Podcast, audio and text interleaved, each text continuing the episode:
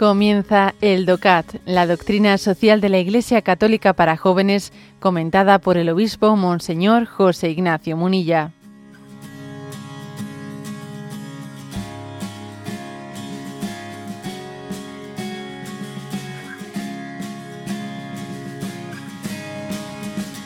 Punto número 133. Dice así. ¿Qué significa concretamente políticas familiares según el principio de subsidiariedad.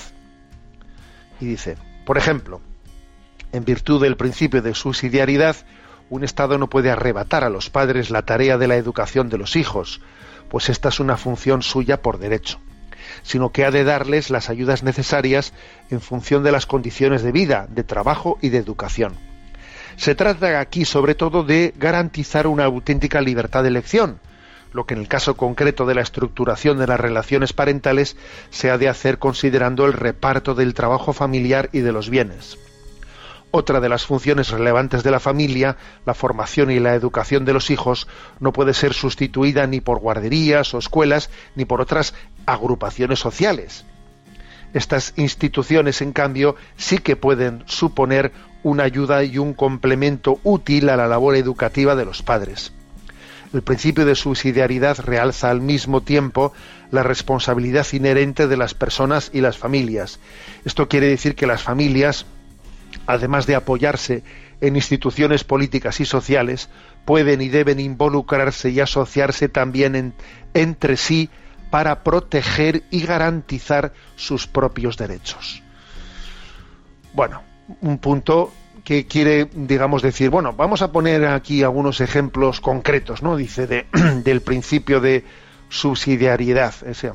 digamos, las administraciones políticas tienen, ¿eh? la, tienen el reto de para con la familia, especialmente para con toda la sociedad, pero especialmente para con la familia, respetar el principio de subsidiariedad, es decir, ayudar a las familias a desarrollar su labor no pretender sustituirlas indebidamente y sobre todo no decidir por ellas, no decidir por ellas, ¿no?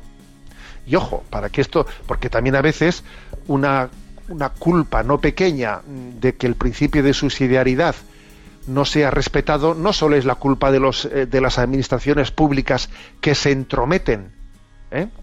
sino también a veces la culpa la tenemos nosotros que, bueno, pues caemos en la comodidad de que las cosas nos las den hechas, que me lo den todo hecho y así pues yo no tengo que estar presente, no tengo que preocuparme, no tengo que, ¿eh? sino que me lo den todo hecho en esa especie de estado del bienestar que llega un poco, digamos, a adormecernos y bueno, pues que es anulador al final por el, por, por, por el efecto práctico que genera, anulador del principio de subsidiariedad, ¿no?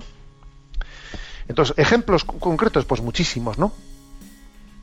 Aquí, por ejemplo, dice, la importancia de garantizar una auténtica libertad de elección, de elección de los centros, del tipo de educación que se quiere dar a los hijos.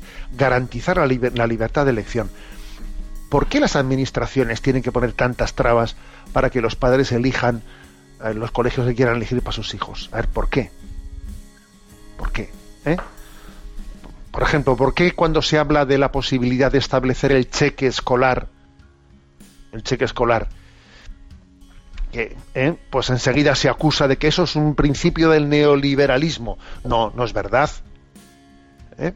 Podría aplicarse mal, pero el cheque escolar también se podría aplicar bien. A ver, el cheque escolar, pues es el que cada ciudadano ¿eh? reciba del Estado mire, esto es lo que los, lo que los impuestos han recogido de, de lo que eh, los ciudadanos han dado para la educación de los hijos. Esto es lo que corresponde por ciudadano. Ahora coge usted este cheque y lleve usted a su hijo al, centro que, considere eh, necesario. Obviamente, para que el, cheque escolar no sea ocasión de un principio neoliberal que no tenga en cuenta las circunstancias de cada uno, eh, el principio del cheque escolar es compatible, completamente compatible, con que luego existan becas de apoyo a las familias eh, que tengan menos ingresos y por lo tanto puedan compensar su dificultad de acceso a un sitio en el que le gustaría ir, pero ahí es más caro y no puede llegar. Claro, para eso está después, ¿no? El, el sistema de becas para compensar las cosas. Pero claro, el sistema del cheque escolar es un sistema de absoluto respeto al principio de libre elección. ¿Eh? Eh, a diferencia de, un sistema actual en el que tú no puedes ir directamente ni siquiera al colegio, tienes que ir a una administración pública, la cual administración pública te dice a qué sitio te no a ese colegio no puedes ir porque además como no vives cerca no te vamos a permitir matricularte en ese colegio, porque como tú vives más lejos tú tienes que elegir otro colegio que esté más cerca de donde tú vives. ¿Por qué? ¿Quién es usted para decirme a mí? Y si yo, por adecuación con el tipo de educación, quiero llevar a mi hijo a un sitio que está más lejos, ¿quién es usted para decirme a mí? No, usted tiene que ir, porque además como hay plazas libres en el que está más cerca de su casa, pero, pero ¿qué intervencionismo es ese? ¿Pero qué, qué intervencionismo es ese? Por poner un ejemplo concreto, ¿no?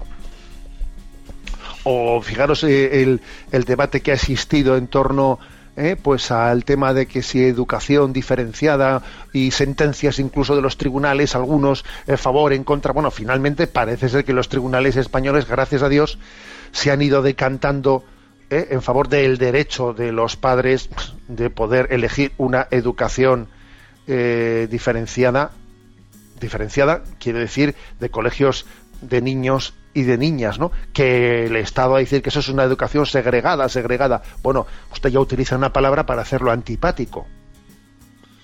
Si, si los padres han querido elegir una educación diferenciada o no, o si la eligen mixta, pues estupendo. Y si la eligen diferenciada, pues estupendo, porque los que tienen que elegirlo son los padres. ¿Quién es usted para decir lo que los padres pueden elegir o no elegir? ¿Y cómo un Estado puede pretender y decir, no, si usted la elige diferenciada, entonces no, no, no, puede tener eh, ayuda, no puede tener un concierto educativo? Pero, ¿qué pasa? ¿Que el dinero es de usted o qué? Yo pensaba que el dinero, que ese dinero, que usted dice que es, que es, es de los contribuyentes, ¿no? ¿Usted cómo se, se arroga el derecho de decir, yo le doy eh, pues el concierto económico a los colegios que yo quiera. Pero ¿cómo que yo quiera? ¿Quién, quién es el que...? O sea, es un continuo intervencionismo ¿eh? que, que, los, que estamos continuamente padeciendo, detrás del cual hay algo inconfesable, que no se dice, pero que es obvio que está ahí, que es el que no se cree en el principio de subsidiariedad, el que no se cree verdaderamente pues que la familia sea la que tiene un derecho de ver de la educación eh, de la educación de sus hijos, ¿no? Entonces, la clave está en que nos, la doctrina social de la Iglesia nos dice, ojo, los padres pueden y deben de involucrarse. Y repito con el deben, porque es muy cómodo que otros decidan por nosotros. En vez de meterme pues, en el APA de los profesores, en vez de involucrarme, en vez de asistir a reuniones, en vez de eh, pues, meterme en, en asociaciones de padres, en vez de involucrarme, ¿no? Es mucho más cómodo tumbarse en el sillón y luego quejarme de los políticos. Ojo, ¿eh?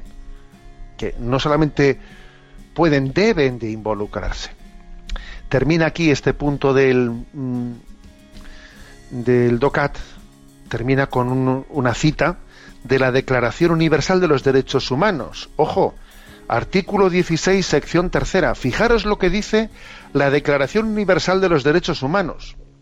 Dice, la familia es el elemento natural y fundamental de la sociedad y tiene derecho a la protección del Estado y de la sociedad. Digo, dice protección, ¿eh? dice protección, no dice sustitución, ¿no? O sea, ese, es un reconocimiento del principio de subsidiariedad, que claro, como está en la Declaración Universal de Derechos Humanos de 1948, estoy convencido de que si eso tuviese que formularse hoy en día, ya les costaría ¿eh?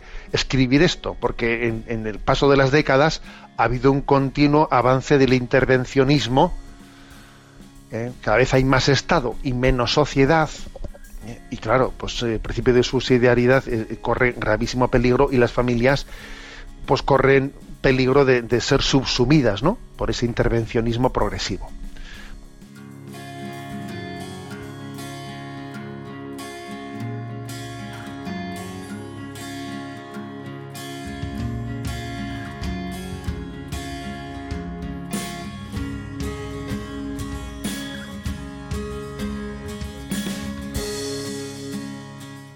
Has escuchado el DOCAT, la doctrina social de la Iglesia Católica para jóvenes, comentada por el obispo Monseñor José Ignacio Munilla.